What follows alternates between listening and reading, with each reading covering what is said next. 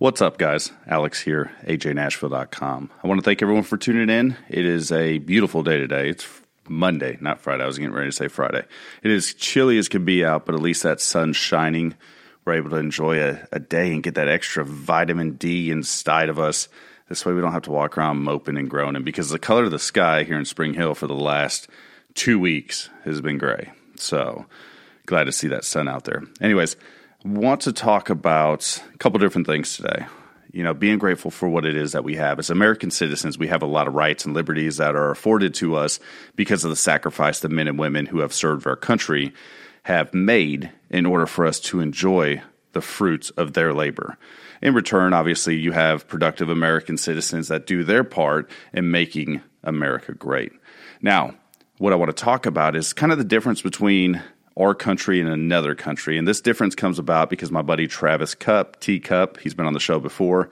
He came to town and visited this weekend and he brought with him a friend, Charlie. Charlie is a person, he's from China, a very smart individual, owns some factories out there, really has a good idea of, of what's going on, the differences between the, the other countries. He's well versed, well traveled, very educated individual.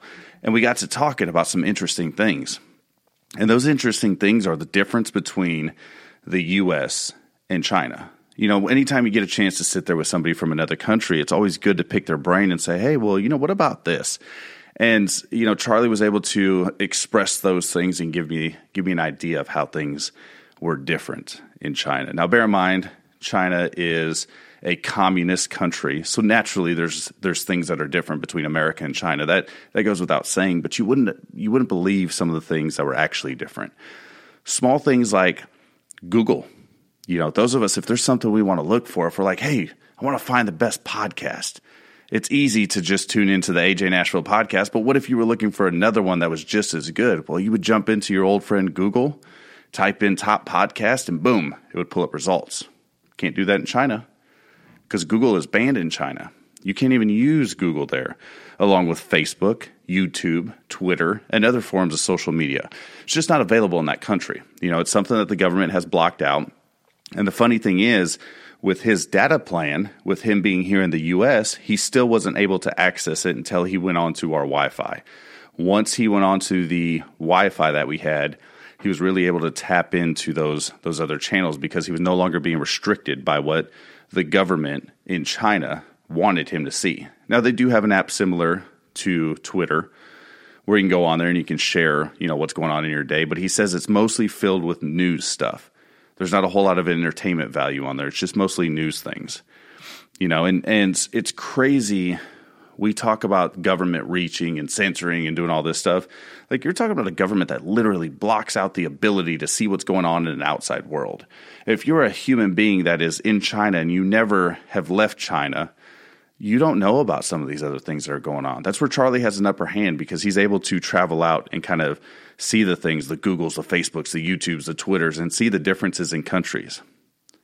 Speaking of differences, being a doctor, being a lawyer, you know, you would think in any other country, because ours are so well paid here in the US, that they would be well paid everywhere. I mean, everybody needs a doctor, right? People need lawyers. I mean, you don't just need lawyers for criminal charges, you need them for patents and trademarks and businesses and you name it. But these are some of the lowest paid people out there. He told me a story of an individual that he paid what is comparable to our $5,000. He paid to a lawyer over a two year span dealing with a court proceeding for him. Doctors that make less money than individuals that work for for you know public works or individuals that work for um, you know smaller businesses. These doctors aren't making much money over there. It's just kind of one of those things that hey, you're a doctor because you really want to help people. Now, when you go to college, college is pretty cheap. He said college runs about thousand dollars a year U.S. money, give or take. Now, obviously, there's a uh, a exchange ratio that comes with that and and that ratio makes it seem like a thousand dollars is a lot more in China. And he said that's why people in China enjoy it when Americans come because that that extra money people in China like Americans from what I gathered. You know so you look at things like that and those are basic really basic things. But what about talking shit about the government?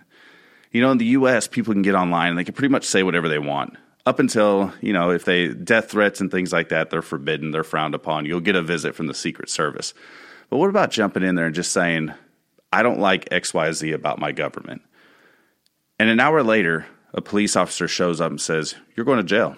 15 days in the slammer for slandering your government. Imagine how many people would be in prison right now? I mean, America, we're given the free right to say whatever it is we want as long as we're not threatening the, the livelihood or the life of somebody else. You could literally go out there and say, I think President ABC is a piece of shit, and no one's going to show up and throw you in the slammer. No one's going to, you know, do anything bad to you, put you in a, a little dark hole somewhere. I mean, that's what, what our troops have fought for. You know, these these guys are it's just a different world over there in China where they have restrictions on stuff.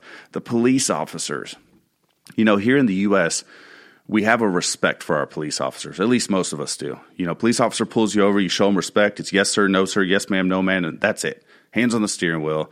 You know, comply to what they say, follow their orders, and, and do what you're told, and you can go on about your day. But in China, So a lot of the Chinese police officers, from what what I heard Charlie tell me in the videos he showed me, was they are more concerned with losing their job there because there is one officer to like every 80,000 citizens as opposed to the US where it's like one officer for every 10,000 or whatever the numbers calculate to be. Basically over in China the number is just astronomical of how many people a police officer has to has to deal with and because they're government employees, they they do what they're told. You know, if a citizen, I mean, I saw citizens literally challenging people. A, a gentleman on a motorcycle telling them, "Shoot me, then shoot me." You know, disrespecting the police officer with no repercussion, because the police officers there are afraid of losing their job. You know, it's crazy to me that certain countries that that are so hard on government and, and governmental power but their police officers feel so weak in their ability to do their job and do it properly without facing some type of prosecution from the government themselves. Now, here's a funny thing. So, I live in Nashville, Tennessee, Spring Hill, Tennessee, actually, not Nashville, but close. And it is an everyday thing for those of us in the U.S., or at least in Tennessee and Texas and, and other great states, to possess firearms. You don't think much of it. You jump in someone's car and they've got a gun in the center console. You're not like, oh, dude, what, what, what the heck is that? You shouldn't have that. Unless maybe you kick it with criminals. But, you know, for the average person, it's not rare to go in someone's desk drawer and there's a gun in there, or in my case, you know, possessing one just in general, any type of weapon. Well, in China, guns are illegal. And the thing is, is here in the U.S., when you talk about guns being illegal for certain individuals like felons and things like that, you know, there's there's a limitation hold to it, but you're not going to get in a ton of trouble. But if you're caught possessing a gun in China, you're done. You're done for. So nobody possesses guns. You don't have, you know, gang members that that keep guns or anything like that because as a country as a whole, they are not allowed to be possessed by the citizens. So I took that opportunity. I said, Charlie, you know what? You're in the US, you're in Tennessee. You're getting ready to head to Texas. So it's going to get even more red when you get out there. But here, here's a couple guns, you know, and, and I, I bring one out. I bring my AR pistol out and it's it's done up. It's a nice looking pistol. I cleared it and everything because I realized this man doesn't have experience with holding guns. So the last thing I want to do is hand him a weapon and say, "Hey, clear it, check it, make sure it's good." Now I did show him how to properly hold it to keep his finger off the trigger, keep it on the guard. You know how to look to make sure it wasn't loaded, not to point it at people we had that little learning lesson. And obviously, when you have someone that's new to holding guns, you want to teach them the proper etiquette on how to hold a firearm and how not to, you know, point it at people or anything like that. So you see a, a grown man who's got a gun in his hand that most of us would be giggling like little girls with a gun in our hand, you know, and and he's sweating and he's he's a little nervous about it, you know, because it's not their natural thing. They they don't carry guns. You know, guns are a taboo. So you're seeing a grown man that's holding these different guns and there's enjoyment in it. Don't get me wrong. He he liked holding them. You know, he was very comfortable with holding them from a physical standpoint, but here he is rolling with sweat because it's such a taboo and such a forbidden thing in China that, you know, it, it makes him nervous literally to hold onto a weapon made him nervous. So I showed him afterwards with the little Nerf gun, you know, how to clear it, how to check it, how to keep your finger off the ready, you know, different things like that in order to properly hold a gun. This way you're not going to, you know, potentially hurt somebody, shoot somebody or anything. But it's interesting to hear about different countries. It's interesting to hear about, you know, how people behave, how people react, how governments have so much control. You know, imagine if in the US they came and started sweeping up all the guns. They said, hey, no more guns. Not for anybody. Only the police are going to have guns. You know, that's what the Second Amendment was built off of. It was built to keep us in a position to where we can protect ourselves against a tyrant government. If something comes up and the government decides that they're going to try to overthrow the citizens, we're able to stand up on our own and do what we need to do to protect our own. And it's crazy when you look and you see things that are being infringed now.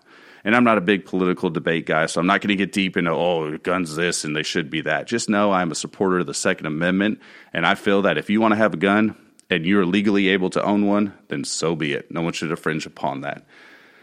But like I said, you know, it, it's great to have somebody that you can see life from a different point of view. It, it creates an appreciation for certain basic things that we have. You know, like deer antlers, for example. Deer ant- antlers are something that are very expensive in China, something very sought after. You know, and as hunters, what do, what do we do? Shoot a deer, mount them up, you know, look at him. He's sitting there in the living room, but but the dollar amount that goes into what Chinese people pay for antlers because of their medicinal uses over there and their religious beliefs is just incredible. I mean, there's a there's a market to be had there for certain people. So you know that that was my experience over the weekend. It was a great one. It's great to always know where people are from, what they believe in, you know, what drives them, what makes them get to the point where they want to be um, and and what creates success. You know, and what's the difference of their country and ours. So the other crazy thing that he told me about, and I'll, I'll let you, I'll leave you guys with this before I shut this down. If you were to say something bad about the government, you know, we already talked about the jail time. So you're going to go to jail, no question about it. 15 days, boom, no no judge, no jury, no nothing. You're going. If you get to if you go to jail for that, you will not be able to get a good job in China ever again. More importantly, your actions impact your children and your family. So now your kids have been downgraded to a school that isn't as good as some of the other schools out there. And your family is basically shamed for the fact that you talk bad about your government. Just imagine that. Imagine your children facing the repercussions of what it is that you say on a daily basis. Imagine the impact that that would have if, if you and your family were held accountable for what you say on social media, in person, through text message to other people. Just imagine that. Now, we live in America where that's not the case. But you should be grateful for the fact that we are in a protected country that are protected by our men and women who are warriors who, who go out there and sacrifice everything to make sure our country remains free, to make sure our country remains great. So, do us a favor, do me a favor, go out there and thank a veteran today. Thank him for our freedoms he may look at you sideways and be like, I have no idea what you're talking about because I don't use Google to look for the AJ Nashville podcast. But tell them, hey, you know what? I had a buddy of mine that was talking about the difference between our countries. And I appreciate what it is you do. And I appreciate the fact that you stand tall for this country. That when it came time to execute and make a decision, you did so without excuses. That when it came time to sacrifice, you did so without question because that's the American warrior. I want to thank everyone for tuning in. I hope you're having a great day. Look forward to talking to everyone on Friday.